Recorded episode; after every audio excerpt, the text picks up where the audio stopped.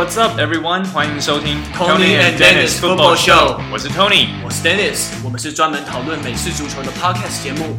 我们会分享 NFL 和 NCAA 各式话题。欢迎回到 Tony and Dennis Football Show。不过今天 Tony 稍微有一点事情，缺席了我们这一场的录音。那今天我们请到的来宾是台北猎人队的冠，他是曾经到日本打球的美式足球员，同时也是台北猎人队非常重要的一位成员。欢迎他。大家好，大家好，我是台北猎人的冠陈冠文。哎，冠真的很厉害，因为其实在我心目中，冠他算是。台湾最强的美式足球员吧，我们这种台湾土生土长球员，而不是说出国留学或者是 ABC 那一种，就是我觉得他真的是台湾土生土长最厉害的球员。然后我记得在 Tony 的喜酒上。我坐在他老婆的旁边，然后他老婆就说他练那么壮，然后又很喜欢穿很紧，不是说很紧身，就是很合身的衬衫，展现自己的好身材。然后所以常常被队友开玩笑说是私底下是锦衣卫，衣服非常紧的锦衣卫这样子，对吧？那所以我对那个我们的队友都非常的幽默，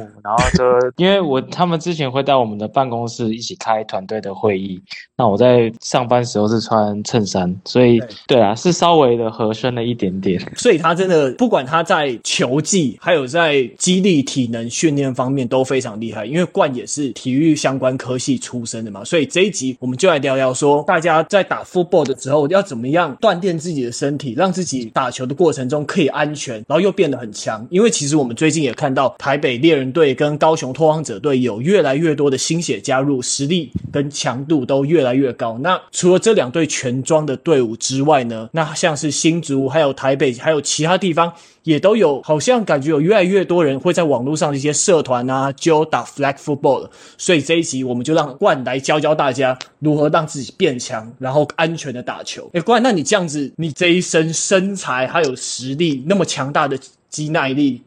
哎，你大三项加起来加总大概多少啊？哎，没有算过哎，我其实我也没有到很强，那大概硬举的话是三倍体重。哎，那你现在多少？现在几公斤？七十五公斤嘛。哇，可以，所以可以到两百多。对，好，两百二十多，两百三没问题。哇，然太夸张了吧？然后我们队上还有更夸张的那种 lineman 的话，那就不用讲了。嗯、那因为我是属于 skill position 嘛，那 receiver 的部分其实。除了重量之外，还是会要有速度、敏捷、耐力、体力的部分。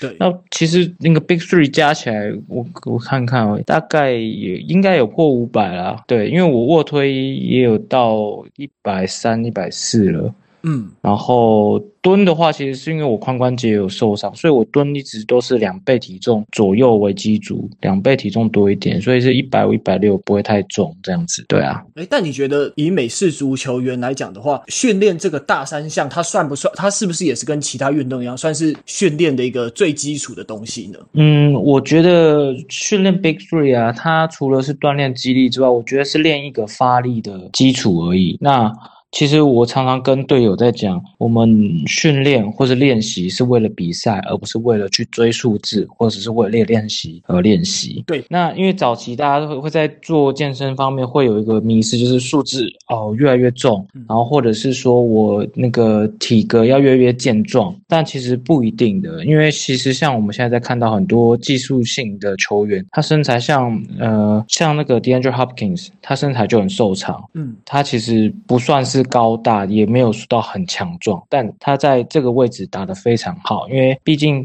综合能力的表现跟在场上 performance 才是最第一要务，这样子。可是我想请问一下，你的肌肉量跟对抗性是不是有很大的关系？你觉得？呃，当然有，当然有。因为像我在去日本之前，虽然是也是结实，但是并没有到这样的肌肉量。那在抗衡上面，其实体重嘛，F 等于 ma，体重不够的时候，或是肌肉量不够的时候，在碰撞上一定是会输人的。对对，可是肌肉量是不是又不能过大？因为你的肌肉肉量太重，又会影响 skill position 的速度啊。对，这个其实就是我们在训练的 pattern 里面呢，我们除了在训练肌力之外，反应跟敏捷，这个都是要再加进去，然后不断的去交叉配合。嗯，那当然自己我自己也是曾经在训练上会有一些迷失，就例如说，呃，有一阵子真的就只做重量，没有做敏捷训练，当然敏捷就开始会掉下来。嗯，那在跟呃不同的不同的对手比赛之后，都会去慢慢的去调整自己的。状态。那或者是说，我自己也很常去跟不同的运动选手做交流，像我认识的格斗的选手，或是其他运动的选手，他们会去交流说怎么去调整自己在每一个阶段，比赛前、赛季中的每一个 phase 的训练，然后怎么去让自己在运动表现上维持在一个稳定状态，以及不受伤的状态，这样子。对。那现在刚好是休季期间嘛，那我们那我就想请你说，哎，那可不可以分享一下说，说在休季期间你的课表大概是长什么样那你分你在重量训练还有。一些敏捷速度的训练上面，大概是怎么样去安排分配？OK，我觉得像呃周期训练法，其实是每个训练者大家都知道了嘛。我们可能会分成赛季前，然后赛季中，然后赛呃赛赛季这样的训练，这个是大方向的原则。但是我觉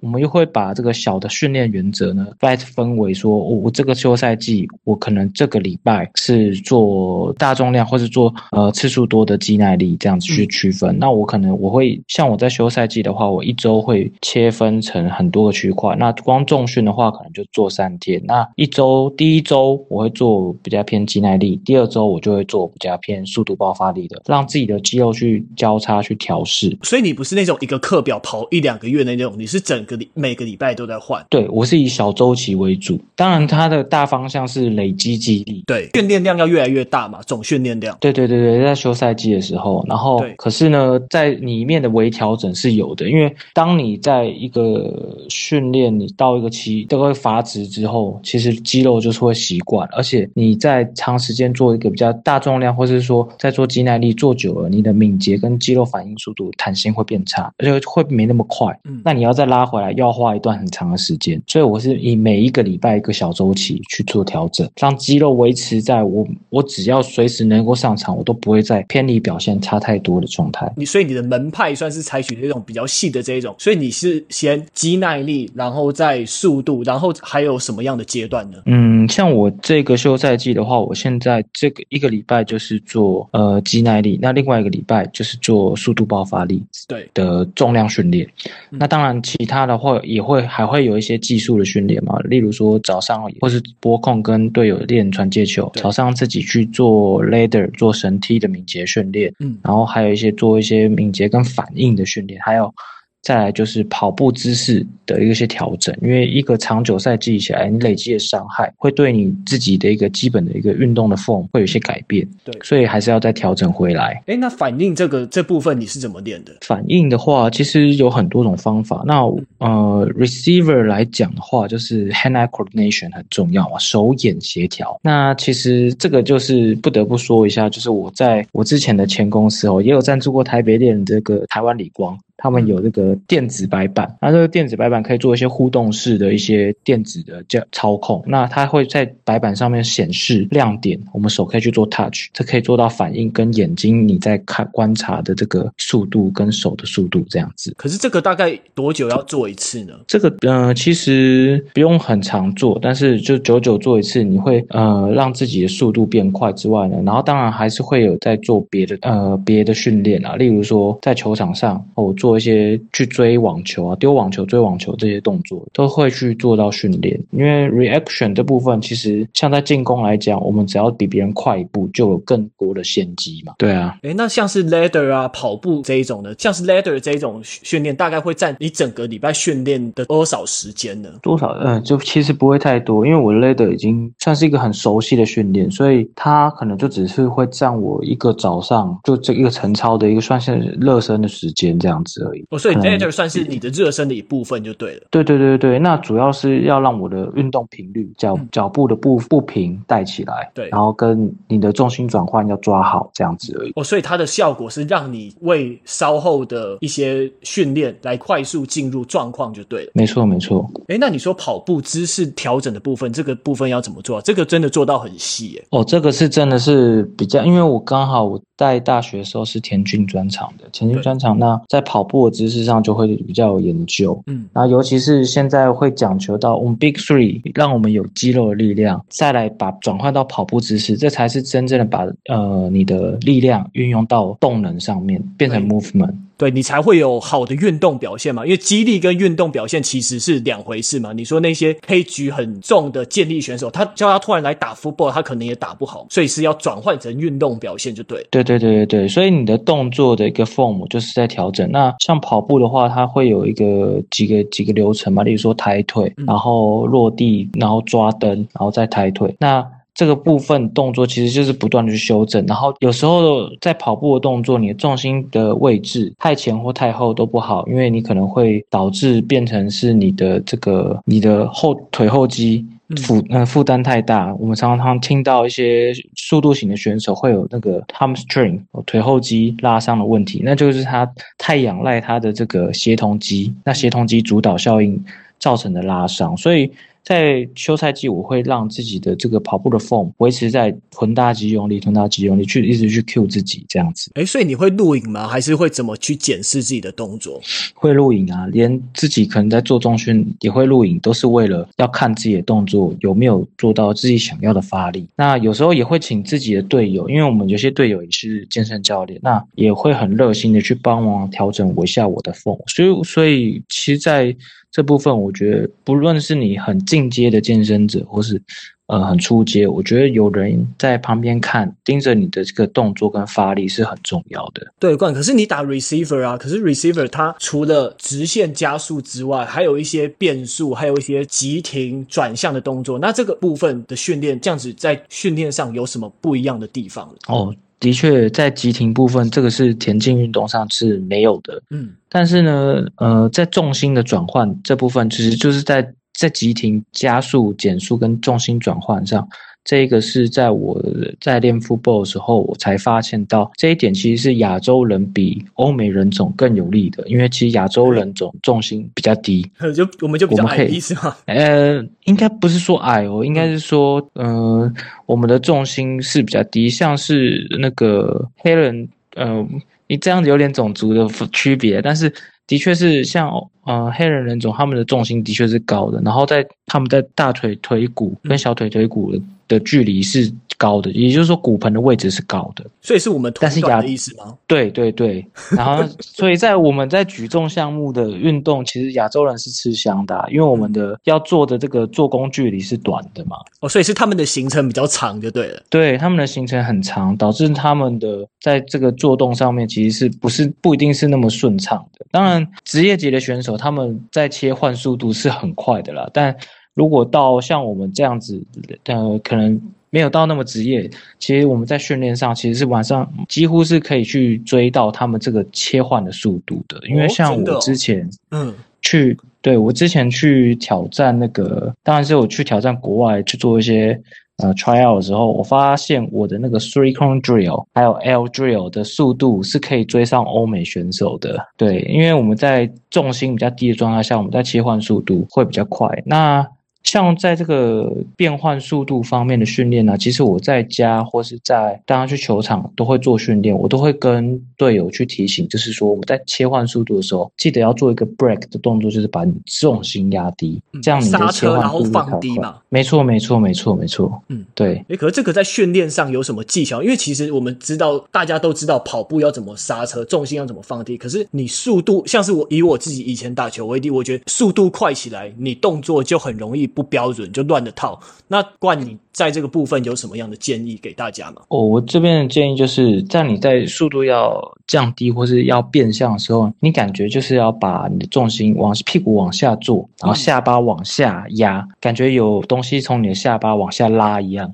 嗯，你的重心就会瞬间压低。对，那这个动作其实是在家可以做一个练习，就是例如说我们在家做。空手做蹲的动作的时候，我们可以瞬间，像我在家的话，会做一个空手摆臂嘛，假装在跑步。对，然后再做一个瞬间蹲下再站起来动作，这个动作的话就会让你的下蹲的速度变快。那下蹲的速度变快，就代表你执行重心转换的速度是快的。诶，所以这个技巧是不是也可以用在 tackle 上？因为你通常进攻跟防守都打，那你防守我看你蛮常打 linebacker 的嘛，所以这个 linebacker 是不是你在追你的目标，然后要准备放低进行 tackle 进行那一下冲击的时候，是不是也是同样的原理跟发力原则呢？呃，没有错。因为我们在 tackle 的时候，最重要的动作就是 break down 嘛。嗯，然后把重心压低，对，这样才不会被别人晃过。对，变成一面墙。尤其是像跑很快或者这样切换很快的跑跑风，像我们队上的中化，对，他就是很快。如果你呃一被他晃过，就没有机会了。所以像我的话，我就是要把自己压很低，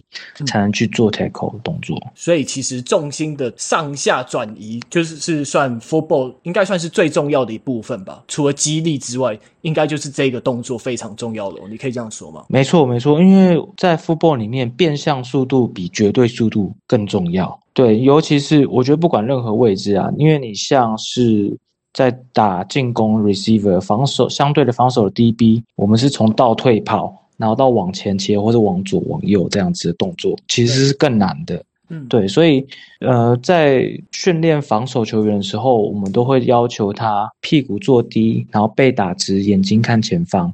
然后胸口向胸口朝地板，也都是要把要求重心压低的一些呃提示，是不是有点像硬举的姿势啊？有点类似，有点类似，嗯，但是重心会更往前，因为你你在倒退跑的时候，你重心不把。把胸口往前压的话，一定会往后滚，往后跌倒。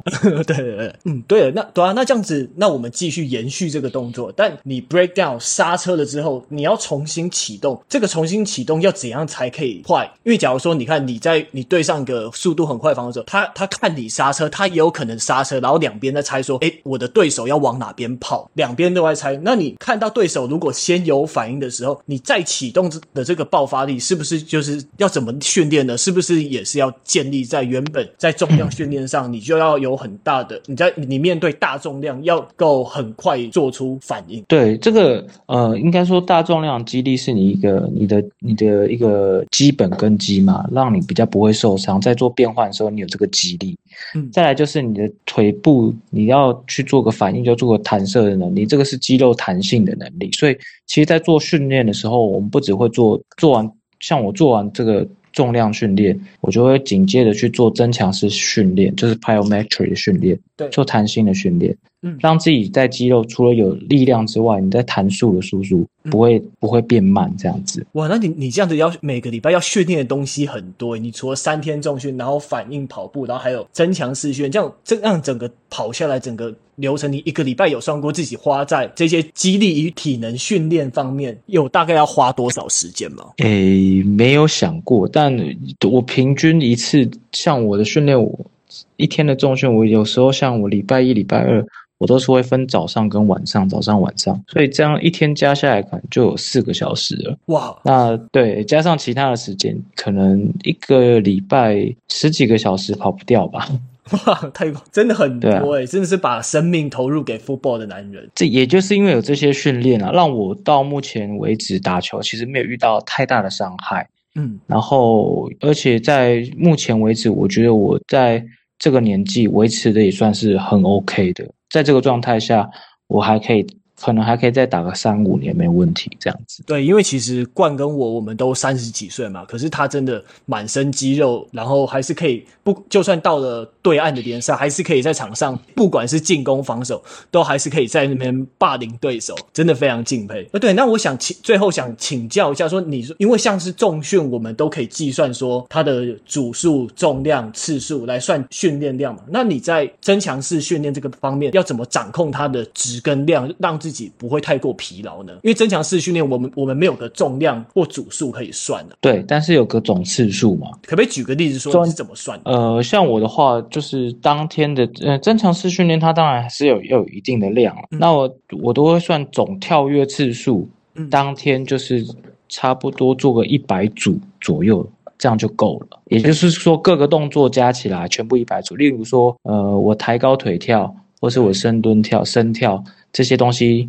哦，可能呃十下五组，十下五组，十下五组，那总共加起来就不要超过一百，呃，应该说总共加起来不要超过一百下，一天来讲，嗯、对，因为我是每天都会有做的人，所以我不想让疲劳累积这么多。对，那当然这个是看每个人的，因为身体的情况是每天都在改变的嘛。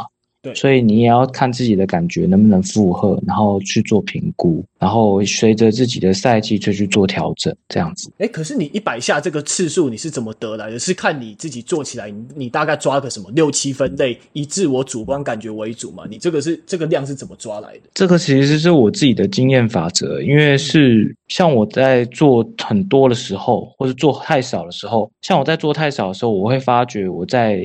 球场上的那个反应速度、弹速是慢的，嗯，然后我做太多的时候，我会发觉我的疲劳是累积太多的，所以这个这个一百下是我自己在训练过程中，呃，增增减减，增增减减，然后去得到这一个数，呃，这一个量是对我来说，我的身体能够恢复的最佳值。所以你在重训还有其他肌力体能训练方面，你的其实你这个量啊、组数、次数。其实都是自己长久以来十几年来这样子的训练经验自己抓下来的都。对对对对对，那一开始当然是慢慢的去摸索到自己到可以到什么样的极限，然后到什么样的量再去做调整。嗯，然后当然每一个赛季会设定一个短期的目标，看可自己能不能再挑多挑战个十公斤的这个 maximum。对，然后如果这样子的话，再去调整说我接下来的课表这样子。了解。好，那下个部分我还想请教说，哎，那我们重训聊完了，然后你其他场上的辅助训练也有了，那你能量系统、体能这个部分呢是怎么练的？呃，这边的话，我其实我都是跑折返跑为主，哎，嗯，那我的折返跑或是间歇跑的话，就比较会偏向真的在练球的跑法，就是例如说我可能跑个 route tree。然后，例如说，我可能是长长短的跑回来，然后休息，就是休息，就像 huddle 的时间嘛。对，所以我就休息一个三十秒或者二十秒，然后再继续冲。因为美式足球是很快节奏的，我不可能跑很长太远。例如说，我跑个一百公尺，这有点不实际。但我可能跑个五十公尺全速冲，然后再赶快慢跑回来，然后 huddle 时间二十秒，然后再继续冲。这样子是这样子比较呃接近实战方式的一个训练有氧系统。会比较好。我所以等于就是直接把比赛的模式套用进你自己的能量系统训练上就对了。对对对对对。那所以我们这边跟谈了那么多，跟各位听众总结一下。所以这边冠的建议就是说，你重量训练不要陷入重量的迷失，也不要陷入身材啊，还有那些各 InBody 各种数字的迷失。所以要能彻底转换成运动表现最最为重要。那除了重训之外，你还要有很多反应啊、跑步以及增强式训练，还有能量系统的训练，才能在 football 场上有好表现，并且保持你自己的安全。这样子说没错吧？没有错，没有错。因为像其实永远要记得，我们训练都只是一个手段，好的运动表现跟健康的身体才是我们的目的嘛。所以我们永远不要忘记。我们为什么而练？所以要倒推回来，我们就是要把自己的状态调整好，而不是去一味追求某个目标，这样是会失去平衡的。当然，在节目最后，我想再跟冠偷师一下，就除了像重训一些动作，除了大三项我们常常在练，因为它可以练到很多身体部位的肌肉之外，那你有没有一些自己一些比较独门的一些什么辅助动作，是可以偷偷透露给大家的？哦。我自己蛮喜欢做单侧的运动，例如说，呃，单脚的，例如说保加利亚深蹲嘛，就是后脚抬高的这个单脚深蹲。哦，这个屁股真的很累耶。对对对，然后例如像是单脚的硬举，像我单脚硬举可以做到。蛮重的重量，这个我觉得是在像在场上我们会被撞，会被会被叫侧面的 tackle 嘛。那我们能够像我通常能够对应一些 tackle，能够比较站得比较稳。我觉得这个是单脚的单侧的运动，对我来说是很大很大的一个呃训练的这个有有帮助啊。单脚然后可以强化你身体平衡的动作也非常重要。对，因为像我们在做单侧的运动的时候。我们重心，我们重量是压在一只脚嘛，但是其实我们全身都要在做一个平衡的动作，嗯，这对我们来说是非常重要的。诶，难怪我我想到有一次，就是我们第一次打猎人内战的时候，我 tackle 你，然后你直接穿过去，因为我记得我 tackle 那那一球我力道蛮大，但直接被你穿过去，那那个我觉得超夸张，但是我真的不知道发生什么事情，原来背后的秘密就在这边，是吧？就是因为可能就是我稳定性比较重，但。稳稳定性比较够嘛。嗯，然后再来就是另外就是我的重量也比较重啊，所以你那时候 tackle 我应该可能没办法马上 tackle 到，如果没有抓到我的脚的话，可能就没有机会了。对，那一球我确定我有直接我的 shoulder pad 有直接朝你大腿撞上去，可是真的就是就直接被你穿过去，因为那时候可能你有你已经开始加速，我就真的我觉得我有 tackle 到，应该要把你挡下来。那可能对，那可能就是稳定度比较够了。嗯，对，啊、对，就是你的稳定度已经压过我的冲撞的力量了嘛？对啊，对啊，对啊。OK，OK，okay, okay, 好，那这一集感谢冠来跟我们分享那么多训练的撇步还有技巧。那希望各个喜欢美式足球，或者是刚接触美式足球，或者是你已经在打全装美式足球的的听众朋友们，听到这一集会让你有更多的想法，也更有更多的收获。那如果对中央训练有什么想要讨论的也可以留言给我们。那我们这一集的节目就到这边喽。那谢谢冠来参加我们这期的节目，谢谢，谢谢，拜拜，谢谢，拜拜。